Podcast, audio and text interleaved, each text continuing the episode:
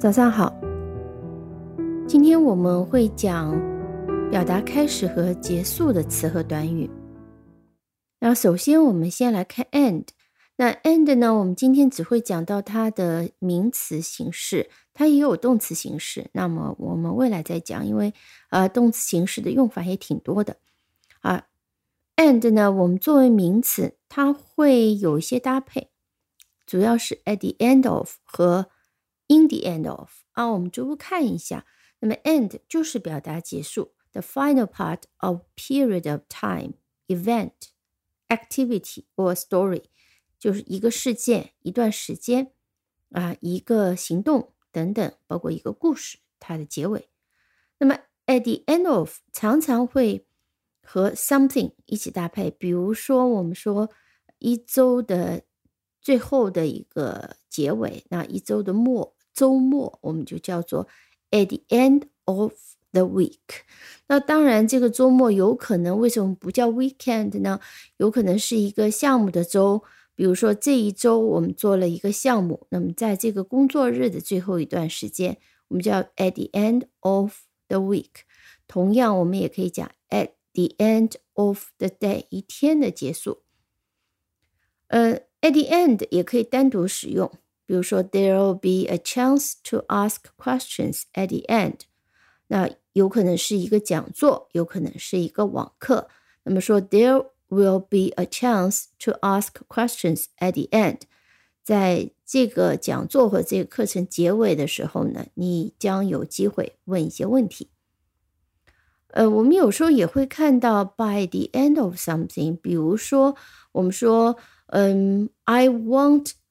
The report be ready by the end of the month。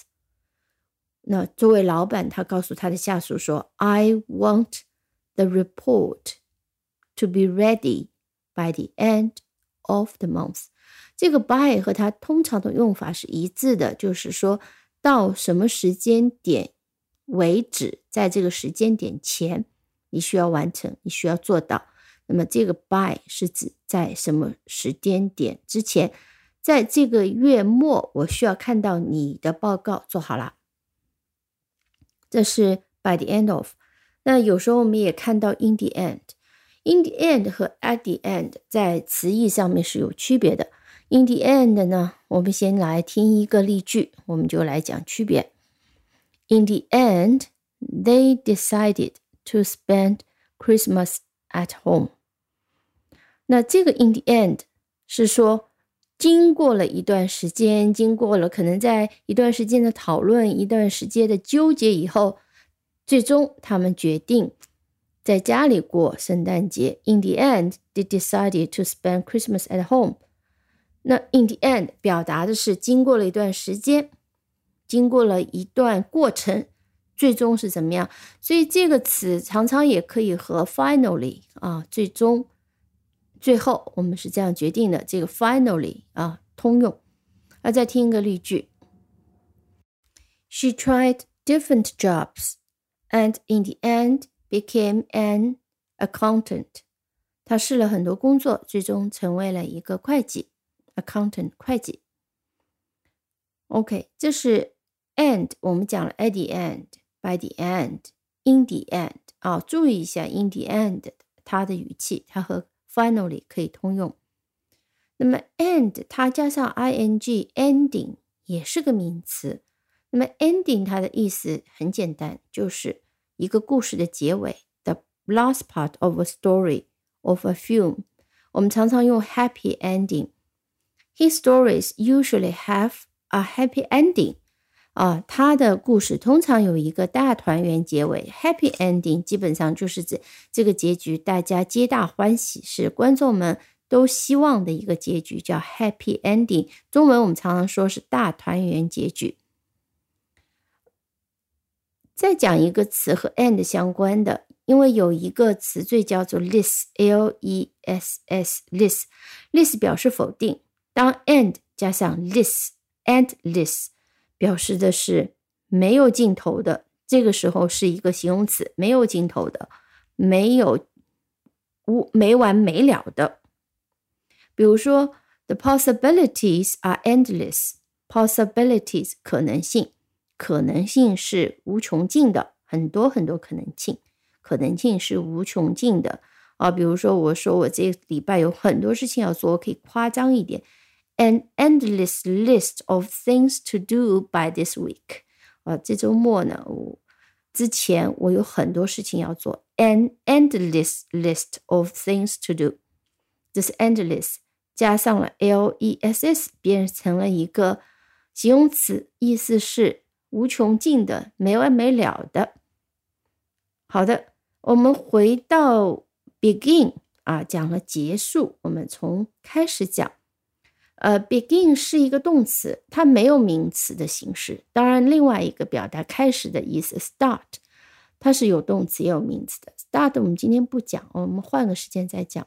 而 start 和 begin 呢，它在大部分情况下呢，它是可以通用的，start、begin 都能用，意思差不多，但也有不通用的情况啊。我们以后有个机会再讲一下区别。begin 加上 ing，双写啊，一般这种情况下，beginning 后面的 n 双写，beginning，b e g i n 是 begin。加上 n i n g beginning 啊，成为了一个名词，呃，它是可数的，就是可以加 s 的 beginnings 没有问题。那么，但是呢，它常常是用作单数的啊，可就是可数的，但是用复数的情况比较少。它的意思就是 the time when something starts，the first part of an event or story，和 end 正好是相反。所以，end 它，你如果说它的反义词，其实不是 begin，因为 begin 不可以做名词，而是 beginning。啊，比如说我们说，呃，a story has to have a beginning, middle and end。 那也就是说，一个故事必须要有开头、有中间，还有一个结尾，就叫做 beginning, middle and end。那当然。嗯，因为我们前面讲过，呃，一个故事的结局，我们也可以叫做 ending。那么在这个句子里面，a story has to have a beginning, middle and ending，哈，也是成立的。